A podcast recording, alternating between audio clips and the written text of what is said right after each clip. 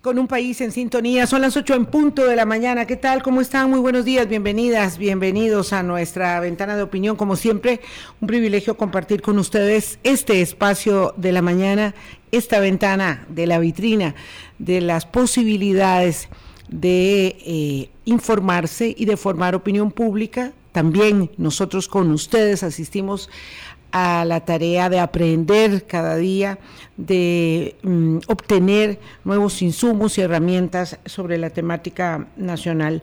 Hoy mm, quisiera señalar eh, un momento, eh, tomar un momento para, para señalar eh, la sensible pérdida de Javier Sancho, un hombre, un prohombre, sí, me gusta mucho ese término que enaltece las cualidades personales, de honestidad, de decencia, de honor, de entrega al servicio público. Javier Sancho fue durante cuatro décadas más, tal vez, eh, mm, parte del Servicio Exterior de Costa Rica y tuve la oportunidad de eh, conocerlo desde que era embajador en Corea y Costa Rica asistió a los Juegos Olímpicos en 1988, pero una larga carrera lo llevó a representarnos también en Sudamérica y particularmente una parte muy sensible de su trabajo estuvo relacionada a las relaciones tan complejas, tan complejas nuestras con Nicaragua.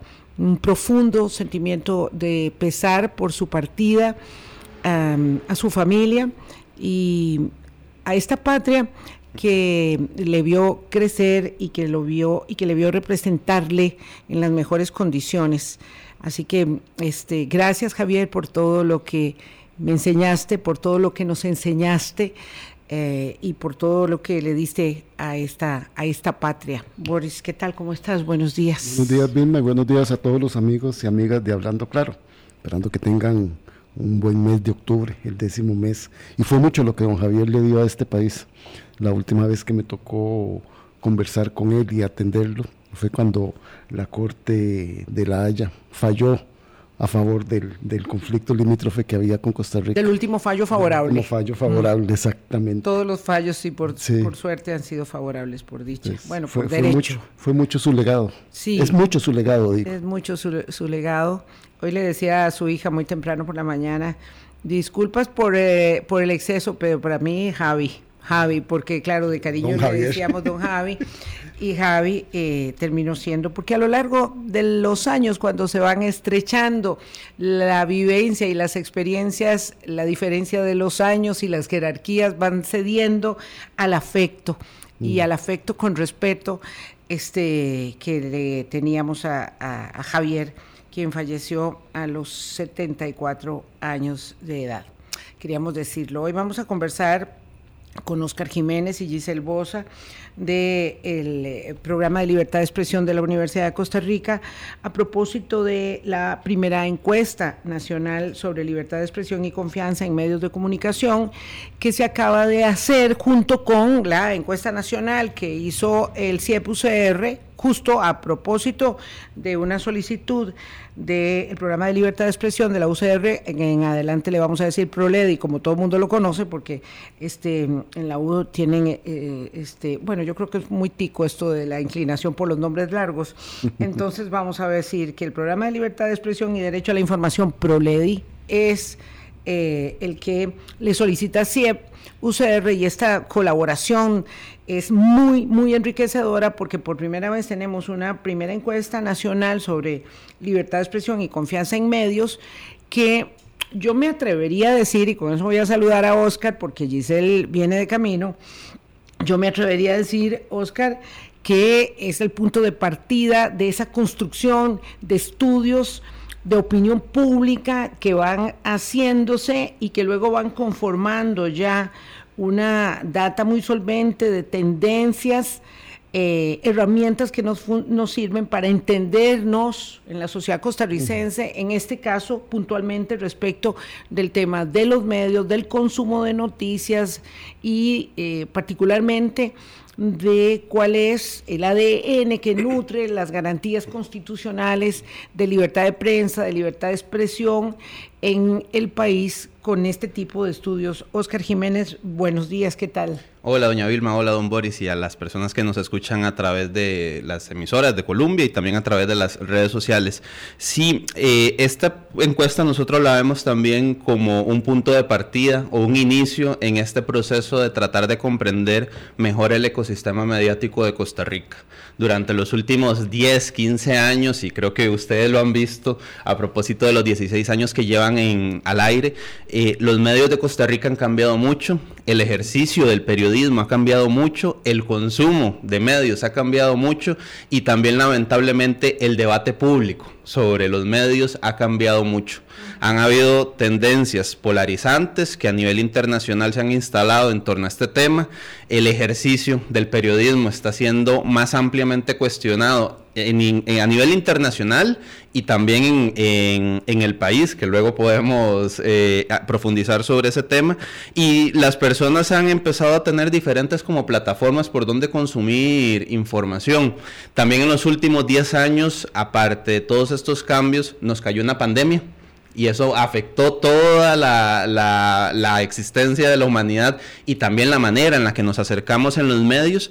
Entonces, bajo esa convicción de que el escenario ha cambiado y que necesitamos saber en dónde estamos ahora, es que el programa de libertad de expresión, el PROLEDI de la Universidad de Costa Rica, realizó esta alianza con el, con el CIEP, que creo que es de los centros con más credibilidad en este país para poder realizar este tipo de estudios y nos presentaron estos resultados que podemos calificar de interesantes, por ponerles una palabra, porque sí nos dan luces y nos dan sombras, nos revelan luces y nos revelan sombras en torno a los medios, la confianza de la gente en los medios y los periodistas, en torno al consumo mediático y en torno a otra serie de temas que creo que vamos a hablar durante la próxima hora. Algo que podría parecer muy básico es eh, entender, ¿verdad? Para estar en este momento de mm. conceptualización. Mm, ¿Por qué es tan importante para la democracia el entendimiento y la apropiación de lo que significa la existencia de medios de comunicación independientes, de periodistas profesionales haciendo la tarea, eh, cómo esas dos eh, variables son importantes para la democracia. Vilma, y a mí solo me gustaría en esta conceptualización, porque lo que yo le aprecio metodológicamente al estudio de primera entrada es que está encuestando acerca de la libertad de expresión, que es un derecho fundamental de todas las personas, y después lo está derivando en la confianza de los medios, o sea, la libertad de prensa, que es la que le permite a empresas ejercer esa parte de la, de la confección de información de los medios. Entonces me parece muy bien, Oscar, en el sentido de siempre evaluar la libertad de expresión, que no se confunda con el trabajo de los medios y los periodistas. Sí, e, empezando quizás con el señalamiento que hace doña Vilma, yo creo que eh, independientemente de la opinión que tengamos de ciertos periodistas o de ciertos medios, eh, cualquier demócrata asume que los medios son indispensables para que una democracia funcione. Igual, independientemente de la opinión que tengamos de los partidos políticos, que puede ser bueno o mala, algunos nos pueden caer mejor que otros, los partidos políticos también son fundamentales para el funcionamiento de cualquier democracia moderna. Entonces, la libertad de expresión, los medios y el rol de los periodistas creo que se enmarca ahí, en una democracia saludable. No puede haber una democracia saludable si no hay medios de comunicación libres, independientes, críticos, sostenibles y que funcionen de manera acoplada junto con otros actores, llámense las instituciones públicas, la empresa privada, los partidos políticos y los periodistas. Yo creo que a los medios hay que comprenderlos ahí en su rol de que como una parte más del engranaje democrático que hace que las sociedades modernas funcionen. Sobre lo que usted decía, don Boris, la, la encuesta nos da datos interesantes. Hay una amplia, amplio reconocimiento, porque fue una de las preguntas que hicimos, de que la libertad de expresión es un derecho. Entre las personas que nos... Eh, sí. Eh, no, no, está bien, eh, continúa. Yo quería que antes de entrar a los detalles de la encuesta pudiéramos este, establecer, sí, enmarcar muy bien esto de los conceptos, porque a veces... Eh, si, nos vamos eh, ansiosamente con los resultados, dejamos de lado el para qué y el por qué de este tipo de, estudio en una coyuntura tan difícil. Es decir, estamos en un momento de mucha polarización, estamos en un, momento de profundo señalamiento y como usted decía, aquí en Costa Rica y mundialmente hay un deterioro de la confianza y de la credibilidad que son, de, son, son percepciones muy subjetivas, como ustedes mismos lo dicen, pero son este, también respuestas a las variables sociales y políticas que están viviendo las democracias. Entonces, entender estos elementos de manera, digamos, eh, em, vinculada a la circunstancia de la democracia, me parece que es lo más valioso. Y por eso decía, cuando empiezan a hacer un estudio de esto, si van a extenderlo, en una serie que permita ir entendiendo este momento complejo de la democracia, porque sí, uno podría ligar este estudio con eh, otros que se han realizado y hay otros para complementarlo, donde en realidad lo que vemos es un enorme quiebre en la sociedad costarricense que no se explica nada más que en la respuesta a la credibilidad o no de los medios de comunicación, sino en esa profundización enorme de diferencias que parecen mm, alejarnos más que acercarnos como ciudadanos. Sí, ah, e, esto que usted habla de dónde se enmarca este estudio me parece también eh, bastante importante porque no se enmarca en la nada, ni la situación que se refleja en los datos sucede de manera espontánea. Creo que lo que al final vemos en esta encuesta, en términos de libertad de expresión, en términos de libertad de prensa, en términos de confianza, es el resultado de un proceso más largo, digamos que no, no me atrevería a decir cuándo inició, pero que al menos en los últimos tiempos, me refiero de los últimos tres, años para acá, eh, lo que evidencia, como dice usted, doña Vilma, es una serie de hitos complejos que nada más han erosionado el debate público. Eh, creo que los resultados de la encuesta, en, tanto en sus lados positivos como negativos, responden como a ese proceso que ha vivido este país, donde se ha empezado a, por parte de autoridades públicas a cuestionar el ejercicio del periodismo crítico y donde algunas autoridades han instalado un debate público eh, intoxicado básicamente. Han tratado de intoxicar el debate público sobre estos temas y sobre otro montón de, temas. Y creo que la encuesta al final es, es, un fiel reflejo de eso que ha sucedido en este país y que no responde solo a Costa Rica, ¿verdad? Responde también a una tendencia internacional donde ciertas autoridades, ciertos actores, ciertos políticos, ciertos procesos han venido a erosionar el debate público y han venido a tratar de erosionar la democracia cuestionando el rol de ciertos actores fundamentales en ella. Han tratado de dañar la democracia cuestionando el ejercicio de la política, cuestionando el ejercicio del periodismo, cuestionando el ejercicio de la libertad de expresión e intoxicando muchos espacios públicos para el debate democrático, como lo pueden ser el Internet o de la parte más sencilla, un debate común y corriente en cualquier parlamento de este país. Oscar, esto que estás diciendo es muy importante porque vos presentaste a la prensa, a los medios y a los periodistas como parte de un engranaje. Hay un señalamiento fundamental que hace el estudio. La existencia de los medios y la actividad de los periodistas son vitales en la viabilidad democrática. ¿Por qué? Porque hemos sido una parte de ese componente de la estructura y de la arquitectura democrática que permite el debate. Con aciertos y con hierros, traspasar el debate público fuera de la estructura de los medios es mucho más complejo. Sí, no, y, aparte de traspasar el debate público, también está eh, el tema de que no hay democracia sin medios de comunicación y que uno tiene que acercarse a los medios como unos actores indispensables. Son, ese, son, un, son un tornillo, son una tuerca indispensable para que este engranaje de la democracia funcione. Así ha funcionado en los últimos 70 años. Y acá no, no trato de hacer un acercamiento eh, tal vez hipócrita o cínico con respecto a que los medios también son actores eh, sociales que pueden tener intereses y es legítimo que tengan mm. intereses. Pero eh, si no lo que quiero señalar es que independientemente de eso, hay que defender su existencia y hay que defender que son parte de ese engranaje democrático. Doña, doña Giselle Bosa y, en el Proledi hemos dicho una, una, frase que a veces molesta a ciertos eh, sectores eh, de este país, que es que en el Proledi no se defienden actores, sino se defienden principios. Y creo que esta encuesta lo que revela es eso de que hay que defender ciertos principios relacionados con la libertad de expresión, con la existencia de medios de comunicación libre, con la existencia de un periodismo crítico e independiente, tanto del poder político como de otros poderes, porque solo así, defendiendo esos principios, podrá eh, garantizarse la existencia de distintos actores en la diversidad ideológica que puedan existir, ¿verdad? Que pueda, solo defendiendo esos principios, uno puede asegurar que existan medios medios más a la derecha, más a la izquierda, más al centro, más independientes, porque eso es lo que al final el valor eh, de lo que conlleva ser una democracia. Claro. Hacemos una primera pausa, son las 8.15 de la mañana, conversamos con Oscar Jiménez, el programa de Libertad de Expresión y Derecho a la Información de la Universidad de Costa Rica y vamos a presentar entonces los resultados de la encuesta que tiene cuatro componentes. Vamos a la pausa y se los desagregamos para que Oscar, en tanto se une Giselle, pueda irlos explicando. Colombia.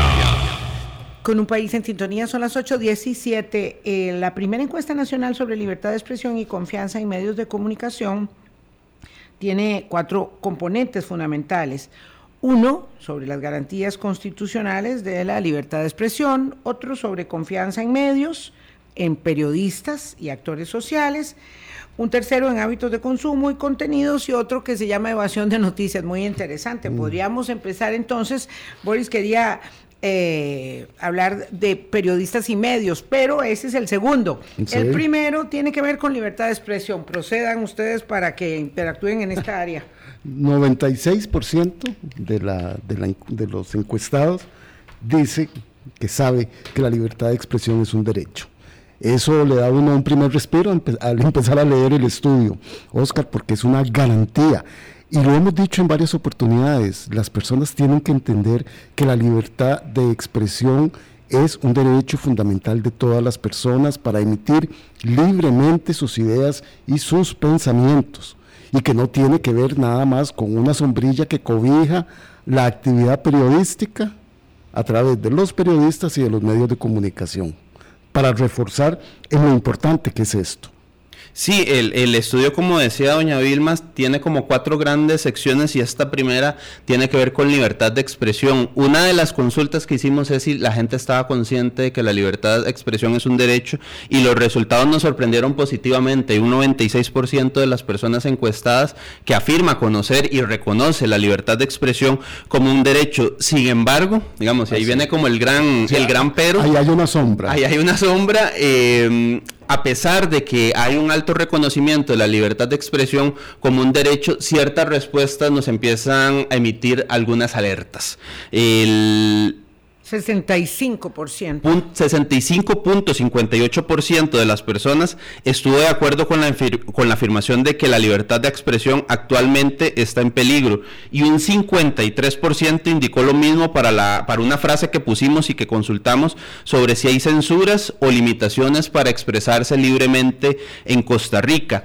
Cuando hicimos la consulta abierta de cuál era la mayor amenaza en estos momentos para la libertad de expresión en el país, un 95.5% de las personas contestó que no sabía o no quiso responder. Entonces, en términos generales, lo que vemos es como que las personas asumen o reconocen que la libertad de expresión es un derecho, pero nos dan ciertas alertas de, que, de que está en riesgo, un 65%, de que no hay condiciones, eh, que hay limitaciones, perdón, para expresarse libremente en Costa Rica, más de la mitad y un 95% realmente no sabe cuál es esa mayor, eh, cuál es esa amenaza o la mayor amenaza para la libertad de expresión en Costa Rica. Eh, este Oscar, eh, y, ahí a mí me quedó una duda con, la, con el resultado, es muy diferente no contestar porque no lo puedo explicar, porque no puedo verbalizar, aunque veo la nube en el horizonte, no puedo verbalizar si es garúa o huracán.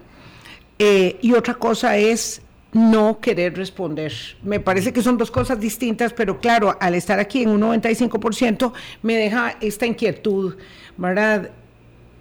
¿Qué es ¿Cuántos de cada cosa? Digo, no es lo mismo una respuesta que la otra. No es lo mismo, sin embargo, la encuesta también nos, nos empieza a dar como, como ciertas luces. La tesis que nosotros mantenemos es que, y por eso les decía en la primera parte del, del programa, que esto no surge espontáneamente. Mm. Y yo, eh, de cara al, a, esta, a este espacio, ayer me puse a hacer como una lista que explicara el, el, por qué ese, e, e, ese 65.58% decía que, que, la libertad de expresión está en peligro, o por qué las personas podían eventualmente decir que no hay suficientes condiciones para ejercer. Y yo, tienen miedo de expresarse. O que tienen miedo de expresarse en línea y, llegué a 14 puntos, 14 puntos de hitos que han pasado en el último año que a mí me parecen graves y que explican esto de que está en peligro, que quizás no quieran responder, que no sepan cuál es la, cuál es la mayor amenaza,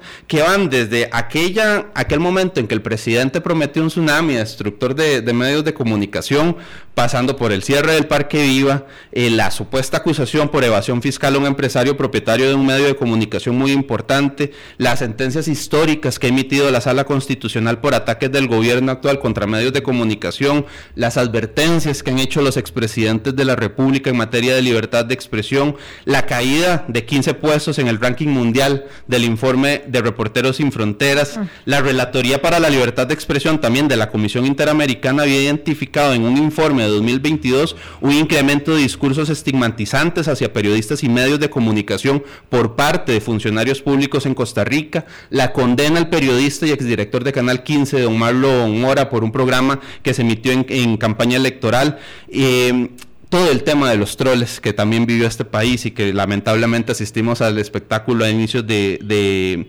año, el comportamiento que se ha detectado de cuentas inauténticas en redes sociales para atacar a periodistas, hay un conjunto de factores que creo que lo único que hacen es decir, es obvio. que... pero este, este, este listado tan valioso, te voy a pedir que nos lo compartas después, Oscar, eh, que todos sabemos por aquí y por allá, eso es algo, digamos, que es una construcción independiente del estudio. Ah, es una construcción que usted hace para decir, bueno, todo esto está aquí, puede conformar, puede, pero no lo podemos decir científicamente, ese 95% que no sabe o no quiere responder. Yo nada más, mi, mi, mi, mi solicitud era muy mm, limitada a saber cuántos no saben cuando contestaron, dijeron no sé, y cuántos dijeron mejor no, no respondo, ¿verdad? Porque creo que ahí eh, entiendo que este es un primer acercamiento y que hay mucho, mucho que poder explorar, pero que no es lo mismo. Claro que me preocupa mucho el dato duro de que el 53% de los encuestados, conste que estamos hablando de una encuesta nacional de opinión pública, que hay que decirlo muchas veces, la hace eh, CIEP UCR, que es sin duda alguna el centro de elaboración de estudios de opinión pública más solvente que tiene el país en este momento. Esto, digamos, eh, tirios y troyanos así lo reconocen. Entonces, 53% que dicen que hay censura o limitaciones para expresarse libremente en Costa Rica, es muy elevado. Muy elevado, porque eh, uno puede, mm, sobre todo estando en esta, en esta tarea, en, esta, en este oficio, entender que la eh, garantía a la libertad de expresión es una garantía que va mucho más allá del trabajo que hacemos nosotros los periodistas eh, y que está muy instalada en el ADN de la ciudadanía. Por eso es que 97% de la gente prácticamente sabe que tiene un derecho constitucional que es el derecho a la libertad de expresión. Volviendo al tema que, que, usted consultado, doña Vilma, eh, para contestarle puntualmente, es alrededor del 90% que no sabe.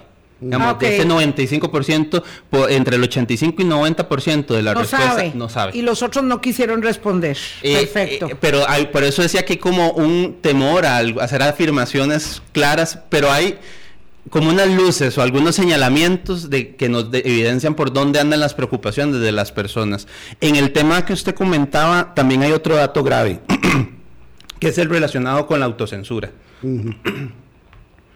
El 48.33% dice que está en desacuerdo con la frase tenido miedo de expresar mis opiniones en redes sociales por consecuencias del trabajo en la vida cotidiana, pero el 48.46 dice estar de acuerdo. Es decir, que es otra como piedrita a estas preocupaciones que hemos señalado. No solamente la gente cree que la libertad de expresión está en peligro, o está de acuerdo con esa frase. No solamente la gente cree que hay limitaciones para el ejercicio libre y democrático de la libertad de expresión, sino que también la gente está diciendo tengo miedo a hablar de forma libre en las redes sociales por miedo a perder mi trabajo o a tener consecuencias en mi vida cotidiana. O a que lo, estén revisando constantemente en la emisión. Saludamos a doña Giselle Bosa, eh, eh, víctima, víctima de, las presas este, y directora de programa de libertad de expresión de la Universidad de Costa Rica. ¿Qué tal Giselle? Buenos días. Muy buenos días, un gusto saludarles eh, Boris, Vilma y a la audiencia de Colombia. Giselle, qué gusto verte después de tantos años. Por dicha que teníamos aquí a, don Oscar sacando la tarea. Mucha pena, este, me disculpo, pero sí tengo más de más de una hora de, recorrido desde Tres Ríos. Sí, es que claro, el que tiene que pasar por eh, la galera, por la galera, ¿verdad? Este, o por esas, por esas eh, mm, obras en construcción, ojalá pronto. Eh, tengamos esta, esta resolución ahí, en otros tapones del país, pues la pasa muy mal. Em, vamos a ver, en el señalamiento de este primer ítem también hay varias eh, elaboraciones que dan cuenta de que realmente las personas, y por eso la lista que hizo Oscar es muy valiosa, las personas, aunque no definan claramente qué es lo que están, em, digamos, asimilando como puntualmente hechos, sí entienden que hay ataques, porque el 63% dice que en el transcurso del último año ha conocido ataques u ofensas a medios. Eh, y eso es muy interesante. Eh, ¿Está de acuerdo con esos ataques o ofensas a medios y periodistas? 90% dice que no. Esto me parece que es muy significativo de este, de este estudio, Giselle. Me gustaría que pudieras elaborar de eso. Un paréntesis antes de que participe Giselle Vilma, porque a mí me parece que ahí es donde puede estar el temor de la gente a expresarse por los ataques a la prensa, ¿verdad? Que siempre hay que seguir insistiendo y fortaleciendo el hecho de que la libertad de expresión es de todas las personas y que el ejercicio de prensa, entonces yo creo que son los ataques a la prensa lo que están incidiendo en que la gente tenga temor de expresarse, Giselle. Sí, bueno, muy buenos días, muchas gracias. Eh, realmente sí, esta encuesta nos permite ubicarnos no solo en las tendencias del ecosistema mediático del país, sino en qué está pensando la gente, cómo está percibiendo el papel de los medios de comunicación y del trabajo de la prensa en una sociedad democrática como la nuestra. Y si bien en general las preguntas relacionadas con garantías de libertad de expresión que ustedes comentaban al inicio, yo venía escuchando, eh, son, digamos, negativas, también hay un grado de satisfacción de que las personas rechazan contundentemente los ataques a la prensa y a los medios de comunicación. Es decir, que esos discursos que vemos en redes sociales no son generalizados, posiblemente hay muchas campañas este, deliberadas y sistematizadas para atacar medios de comunicación, porque la ciudadanía en general rechaza eh, estos ataques, es decir, rechaza los discursos violentos contra medios de comunicación y periodistas, y eso me parece fundamental en una democracia, porque lo ha dicho ya la Corte Interamericana de Derechos Humanos en, en muchas de sus resoluciones, que eh, los ataques a los medios de comunicación, sobre todo aquellos ataques que vienen de autoridades públicas o políticas, son ataques muy peligrosos en las sociedades. ¿Por qué? Porque el enunciante, el hablante es una persona que tiene autoridad. Y al tener autoridad puede generarse de ahí una percepción de que las personas están autorizadas para actuar en contra de o para desarrollar de algún grado de violencia, ya sea digital y en otros lugares lo estamos viendo en el mundo, violencia física, amenazas, intimidación contra periodistas. Entonces, nos da un gran eh, grado de satisfacción ver que las personas rechazan este tipo de estrategias discursivas, esa retórica antimediática que es común ya en muchos gobiernos de América Latina y que sin duda genera un ambiente propicio para eh, la violencia digital contra periodistas, especialmente contra periodistas mujeres. Se ha demostrado ya en otras encuestas a nivel latinoamericano como las mujeres periodistas son las principales víctimas de discursos de odio contra la prensa. Sí, a mí me, resulta difícil siempre, ¿verdad? Este, eh, poner el rótulo para, para el revés y hablar de una misma, pero... Eh, yo por mi experiencia y sobre todo por el comentario que hacía Boris respecto de relacionar esto con, con el miedo de participar en redes, que es una cosa que está partida, 48 dijo Oscar mm. sí, 48 no.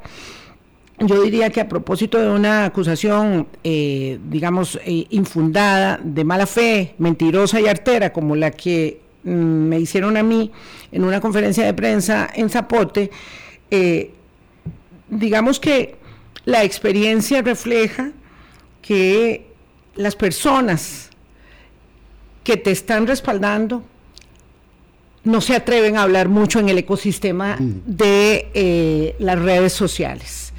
Lo que sí es muy notorio es la orquestación de los odios, ¿verdad? Para señalar que como un hecho dado esa persona eh, es corrupta, es sucia, es rata, es canalla, este, váyase del país, muérase, todo lo demás. Eh, que uno tiene que eh, asimilar con un enorme grado, digamos, de, madurez mental y solvencia emocional, porque es la única manera de hacerlo. Digo, esto no forma parte del arsenal que aprendimos cuando estábamos en la universidad, Giselle y yo, que fuimos compañeras. Eh, es algo que, que deviene en novedad totalmente y hace que las personas que te están apoyando te apoyen por otro lado, mm. por otras vías que te hagan llegar mensajes, porque son muy pocas las que se atreven a externarlo en las redes sociales porque van a ser también motivo de escarnio. Entonces, eh, lo que sí parece ser, y yo quisiera saber si ustedes tienen esto como eh, medido o lo tienen ahí eh, establecido, es que hay una apropiación del espacio de las redes sociales por parte de un conjunto de personas empoderadas que básicamente uno diría son, mm, el término es el que puedo utilizar, matones, son eh, insultantes, son hirientes. Y entonces, bueno, yo me he encontrado con algo a lo, largo de estos últimos meses que no había hecho nunca antes en 16 años hablando claro, que es borrar gente, bloquear gente, porque pues no tengo por qué permitir insultos a dominen en, mi, en mis muros. Pero esto, ¿ustedes lo han podido medir, Giselle? No lo hemos podido medir, creo que es un tema importante de investigación, pero sí uno presume que hay estrategias articuladas, pagadas, ¿verdad? que tienen una alta resonancia, además de que el entorno digital, digamos, que es propicio para viralizar sobre mm. todo los altos grados de desinformación, y eso sí se ha demostrado mucho en, estudios a, nivel mundial. Eh, me parece que hay que profundizar un poquito más lo que tiene que ver con la violencia digital contra periodistas, lo estamos estudiando ahora en Centroamérica, por ejemplo, estamos haciendo también junto con la Fundación BOL un estudio, el segundo estudio ya sobre libertad de expresión y seguridad de periodistas en Centroamérica. El primer estudio nos mostró precisamente que mucho periodista deja ya o borra eh, o comentarios, borra publicaciones. Precisamente eso que decía Vilma con relación en general a los ciudadanos y ciudadanas. Eh, precisamente para no ser este objeto, de, este tipo de discursos. Pero sí sería importante, y me parece que sobre todo en el marco de los contextos electorales, medir y, tener muy claro de dónde viene la desinformación y los discursos em, de odio deliberados, pagados, articulados. Y ahí me gustaría que Oscar ampliara en el sentido de lo que está diciendo Gisela, la pregunta de Vilma, cuando son personas las que están emitiendo esos discursos de odio, esas expresiones, y cuando son granjas de troles, boots, ¿verdad? Porque también a veces podemos estarnos enfrentando a no personas en estos discursos de odio. Lo, lo, lo difícil acá es determinar a veces la, la, fuente, digamos, de la fuente de dinero y la fuente de la granja, de dónde viene y quién la está pagando. Eh, hoy en la mañana, por cierto, veía en, en, redes sociales una campaña de una iniciativa de comunicación digital de, de, de la hora TICA, donde visibilizaba el tema de las granjas de troles vietnamitas. Ya saben que este año hemos podido ver un interés bastante alto de, ciertas cuentas ligadas a Vietnam eh, por la política nacional, que tiene que ver con estos fenómenos que, han estado conversando. No hay un tema que nos... Este tema, como decía doña Giselle, no, no, se ha, no se ha podido cuantificar en la encuesta, sin embargo, en un estudio comparativo que sale esta semana, del cual Proledi también es parte de la organización norteamericana Freedom House, que mide la libertad en Internet en 77 países, y acá me, voy a adelantar a unos resultados que salen el, miércoles, Costa Rica está entre los cinco países que más declinaron la libertad de expresión en línea, justamente por este tipo de, fenómenos de cuentas inauténticas de comportamientos relacionados o particularmente eh, cercanos a lo que se podría conocer como, como granjas de troles. Este estudio, que luego lo podemos, eh, se, los podemos enviar y lo vamos a hacer público, evalúa 77 países y lo hace esta organización norteamericana de forma comparativa y justamente por todos estos fenómenos que hemos estado hablando durante los últimos minutos, Costa Rica junto con Irán, Filipinas, Bielorrusia y Nicaragua de los cinco países que más decae en términos de la libertad en Internet a nivel global, según esta organización. Es que además una cosa es leerlo y otra cosa es asimilar lo que es estar en una lista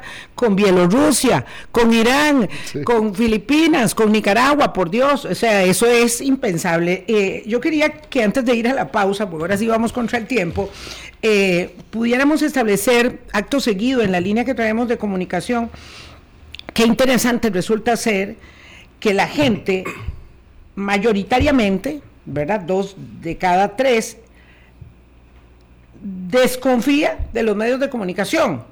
Pero en la misma proporción, dos de cada tres confía en los periodistas. Esto es muy sorprendente, Giselle y Oscar. Sí, eh, en realidad lo que nosotros determinamos en esta encuesta es que la pérdida de confianza y credibilidad es más hacia el medio de comunicación que hacia el, trabajo de la prensa. Hay un reconocimiento en el fondo de que la prensa, que el trabajo del periodista es importante en una sociedad democrática, pero no hay confianza hacia los medios de comunicación. Y las razones que señalan son algunas importantes, por ejemplo, que los medios de comunicación no siempre dicen la verdad o que responden a sus intereses de carácter empresarial, por ejemplo. Entonces, las personas consideran que los medios de comunicación no responden a los intereses de la ciudadanía y de alguna manera podríamos determinar que el papel de los, de los periodistas y las periodistas sí resulta importante para la ciudad. Pero esa crítica ha estado ahí latente, esto de que los medios tienen intereses para, porque hay que entender que los medios tienen intereses empresariales, obviamente, porque si no, eh, no se puede eh, eh, sostener. Esta ha sido la gran paradoja del periodismo siempre, que el periodismo es un negocio privado haciendo un servicio público, siempre, aquí y en todas partes, ¿verdad? Sin embargo, ese entendimiento en democracia es muy, muy sustantivo, eh, Giselle y Oscar. Sí, a mí me parece además que eh, hay que tener claro algo, y es que las personas entienden la libertad de expresión quizá a nivel individual, es decir, toda persona tiene derecho a comunicar ideas, informaciones, puntos de vista, pero la gente entiende este derecho como el derecho de quien opina igual a mí. No de quien disiente, no de quien no me gusta ah, el discurso porque no lo comparto. Y el derecho a la libertad de expresión tenemos que entenderlo como el derecho a la disidencia, como el derecho a no compartir ideas, porque de eso se nutre el debate democrático. El debate, exactamente. Es más, vean, vean, ustedes que la jurisprudencia de la Corte Interamericana de Derechos Humanos y el Tribunal Europeo de Derechos Humanos es muy claro en lo siguiente, y dicen, el derecho a la libertad de expresión incluye aún los juicios de valor y las informaciones desagradables y hasta ofensivas para un sector de la población o para el gobierno. Es decir, el derecho a la libertad de expresión no es mi derecho, es el derecho que desde luego tiene un carácter individual, pero es el derecho de la colectividad también a recibir informaciones de distintos puntos de vista, desde distintos intereses, desde medios comerciales, desde medios comunitarios, desde medios públicos. Esa diversidad y ese pluralismo es parte del derecho a la libertad. que es la sociedad misma, que es la sociedad misma emitiendo su pensamiento desde sus visiones. Claro, pero refleja un enorme grado de intolerancia que tenemos nosotros, que somos en la definición pacíficos, ¿verdad? tolerantes, dados al consenso, demócratas, pero a la hora de llegada todo está bien si es en mi línea, porque si no, ya ahí sos un Judas, sos un traidor, sos cualquier otra cosa. Y ahí es cuando la polarización, si se instala además desde el nivel más significativo del ejercicio del poder, deviene en una amenaza muy grave a la estabilidad democrática. Vamos a una pausa y hablamos de los hábitos de consumo en el último segmento y de la evasión de las noticias. Colombia. 8.44 con un país en sintonía. Oscar Jiménez y Giselle Bosa del programa de libertad de expresión de la UCR nos presentan la primera encuesta nacional de libertad de expresión y hábitos de consumo. Confianza de medios. y, y, el tema final es un tema súper interesante. ¿Por qué la ciudadanía está evadiendo? las noticias. Yo solo quiero referenciar que uno de los apuntes que hace el estudio es que el 42% de la población tiene confianza muy baja y baja cuando incluso el presidente de la República emite información de noticias nacionales. ¿Qué es lo que está haciendo que las personas eviten el consumo de noticias? Siendo esto tan importante en la viabilidad democrática, estar informado. Sí, el, el, estudio en una de las, de las partes, como dicen ustedes, eh, busca explorar este tema de lo que se llamaba internacionalmente la evasión de, las noticias. ¿Qué, ¿Qué, implica la evasión de las noticias? Implica una actitud consciente y deliberada de una persona de abstenerse de consumir eh, noticias, sea televisivas, radiofónicas, digitales, de lecturas. Eh, es una desconexión deliberada, por decirlo de alguna manera, del acontecer político, económico y social. Pero se informa por otras vías de otras informaciones, de otras desinformaciones en las redes. Puede que sí, pero, pero es más una tendencia a excluirse de lo que está pasando. Yo no quiero saber de nada, porque el mundo está tan complicado, es tan difícil, es difícil de entender, yo no quiero saber de nada. Quiero saber de entretenimiento, de lo que dijo Shakira cuando se peleó con el otro. Yo no quiero saber de noticias. Y ahí me estorba esto en mi vida y me, y me afecta, porque además la gente dice que le afecta. Sí, ahí los resultados son como no son mayoritariamente todavía en términos de la gente que, que, que deliberadamente decide evadir noticias, pero es una proporción nada despreciable. El 54.14% dice que no, que sigue viendo noticias, pero un 45.86% dice... Al, revés, un 54% ha evitado de manera consciente leer o ver noticias. Sí, leer o ver noticias. Y a ese porcentaje le, le preguntamos por qué. Digamos, porque, porque ¿Qué dicen? La, las, las cuatro principales razones son por desconfianza en los medios, nuevamente el tema de que hay un jalón de orejas, por decirlo de alguna manera, las empresas periodísticas hablan de que la, en este grupo de respuestas hablan de que la información no les parece que sea objetiva, han dejado de ser fidedignas, confiable. Pero un 15.7%, y ahí es, lo que usted refería, doña Vilma, ahora o responde cuestiones eh, vinculadas a la salud mental. Por salud mental, porque me afecta el estado de ánimo, dejo de ver noticias, porque me generan tristeza y miedo, porque me provocan ansiedad, porque no quiero estresar la mente, porque me desaniman o me deprimen. En un tercer lugar, las personas aluden al carácter que acá no evaluamos qué es lo que entienden las personas por esa palabra, pero hablan de que los medios son amarillistas, que ahí puede ser que usted lo entienda diferente a mí. Esos son un 12.1%. Un 11%, que es el cuarto lugar, habla que son negativas. Un 9.3 no tiene interés un 8.8 alude a la falta de tiempo y en los últimos escalones están las críticas a que son repetitivas o que son violentas. Entonces vemos que las razones por las cuales la gente está abstrayéndose y diciendo yo no quiero saber nada de nada, aparte de la desconfianza, tiene que ver con el contenido de la noticia como tal y con lo que la noticia le genera, porque son negativas, son violentas, me deprimen o son repetitivas. También esto podría complementarse, Boris, perdón, con la pregunta que les hicimos, ¿cuánto confía usted en estos actores sociales a la hora de informarse de temas nacionales? En el primer lugar aparecen las universidades públicas, pero en segundo lugar son los parientes, amigos y personas cercanas. Quiere decir que las personas confían más en su, en su círculo más íntimo que en los mismos medios de comunicación. Aunque pueden ver ustedes ahí cuáles son los actores sociales en los que menos confían, son redes sociales, influencers y también ministros y ministras o eh, personas legisladoras. Entonces, vean ustedes también cómo aquí podríamos ver cómo las personas confían más para recibir información de asuntos que le interesan en su entorno más cercano. Claro, pues me lo dice una amiga y resulta que se enteró por WhatsApp. Eh, lo que yo creo que sí está claro aquí, Giselle, Oscar, Boris, es que hay un enorme problema digamos, de eh, basamento en la cultura democrática respecto de la validación de los, de los canales, ¿verdad? Porque claro, las redes sociales, nadie niega que son una influencia de primer orden, eh, pero si mi elaboración es que yo no quiero saber de la realidad, mi evasión es acerca de la realidad, es muy difícil que yo pueda tener el criterio necesario para opinar, finalmente para votar, finalmente para decidir asuntos de la polis. Aquí es importante decir algo, Vilma Boris eh, em, y Oscar. Eh, para que el ejercicio de la libertad de expresión en una sociedad democrática sea vigoroso, sea libre, sea desinhibido, requerimos un conjunto de condiciones políticas, jurídicas, sociales, culturales.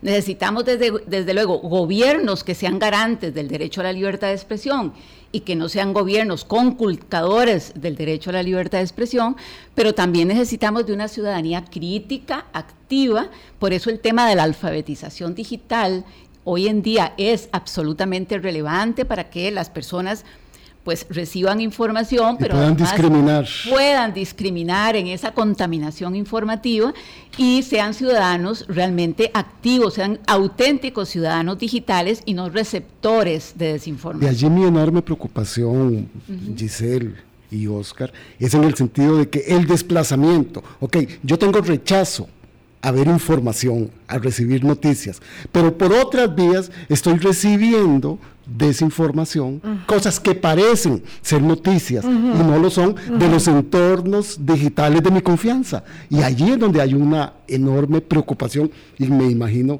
y esperamos que sea parte de una segunda elaboración de estas encuestas. Y creo que además es una llamada de atención para periodistas y medios, para medios de comunicación. Para un ejercicio autocrítico.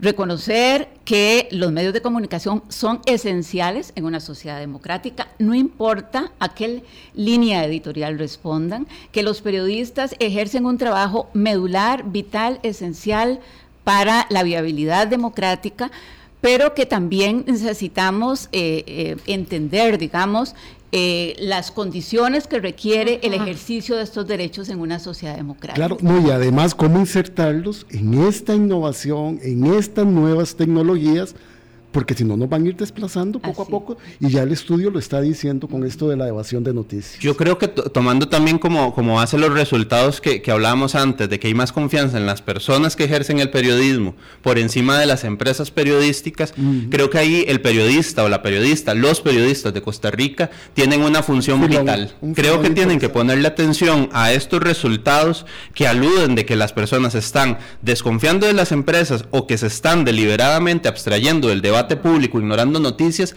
para que se pregunten ¿qué puedo hacer yo como para cambiar esto? ¿Y qué puedo hacer yo para que estas sensaciones de depresión, tristeza, de que son amarillistas, de que son negativas, puedan cambiar? Porque si no cambian, al final creo que quien sufre o quien se erosiona es la democracia. Tenemos que, lamentablemente, ir terminando hay un ciudadano aquí, don Alejandro, que está, se establece que un poco lo que pasa con los medios de comunicación a su criterio es que dejaron de ser neutrales.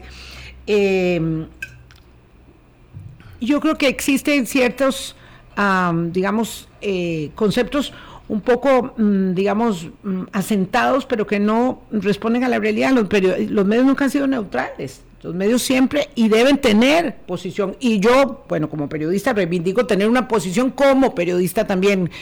Eh, y eso yo creo que es importante, entender que sí, y para eso es la pluralidad de los medios, para eso la diversidad, para ello es como dijo siempre aquí, que tenemos una ventana de una vitrina y que tiene que entenderse en democracia que existan muchas y diversas opiniones y no solo las que yo quiero. Así es, eh, tenemos que considerar dos cosas. Una cosa es la libertad de opinión y otra es la libertad de información. La libertad de opinión eh, tiene conlleva como objeto los juicios de valor, las opiniones, los puntos de vista, las ideologías y todos los medios de comunicación tienen derecho a tener una línea editorial. El tema aquí es cómo narramos los hechos y qué, eh, qué, papel están ejerciendo los periodistas de cómo se acercan a las realidades, a los hechos de interés público. En esa medida creo que hay un reclamo sobre enfoques, sobre contenidos. Por ejemplo, si los medios de comunicación son cercanos a las agendas ciudadanas o no, si los medios de comunicación son muy amarillistas en sus enfoques, si los medios de comunicación son rigurosos en la contrastación de fuentes de información. Y aquí es donde yo creo que se podría hacer un esfuerzo por un periodismo de más calidad frente a este entorno tan contaminado que tenemos. Muchísimas gracias. Me, parece que es donde. Yo, yo creo que, que, don, em, vamos a ver, el señor, el señor Trejos, no sé su apellido, don José, tiene alguna razón. También es cierto que somos ciudadanos eh, poco disciplinados, poco comprometidos con la democracia. Entonces nos es más fácil aceptar lo que nos dicen, no cuestionar, ¿verdad? La veracidad de lo que recibimos y yo creo que también eh, como ciudadanos deberíamos esforzarnos, esforzarnos un poquito más, un poquito más, ¿verdad? No solamente exigir de, eh, sino también eh, hacer un ejercicio de, mayor esfuerzo. de mayor rigurosidad. Y de, mayor civismo para con la democracia que nos necesita. Yo diría, exijamos medios de comunicación de más calidad, pero pero exijamos que existan medios de comunicación diversos, plurales. Defendamos su existencia. Defendamos su existencia y la existencia de periodistas que sean libres, que no tengan temor a informar, que no sean intimidados, que no sean atacados, que no sean este, perseguidos por el ejercicio de su trabajo y por un trabajo que es sin duda de interés para toda la ciudadanía. Así debe Muchas gracias muy amables. Gracias por haber venido. Gracias por estos insumos tan valiosos. Vamos a esperar el seguimiento de otros estudios y vamos a continuar en el debate de estos temas que siempre son tan apasionantes. Pásenla muy bien. Buenos días.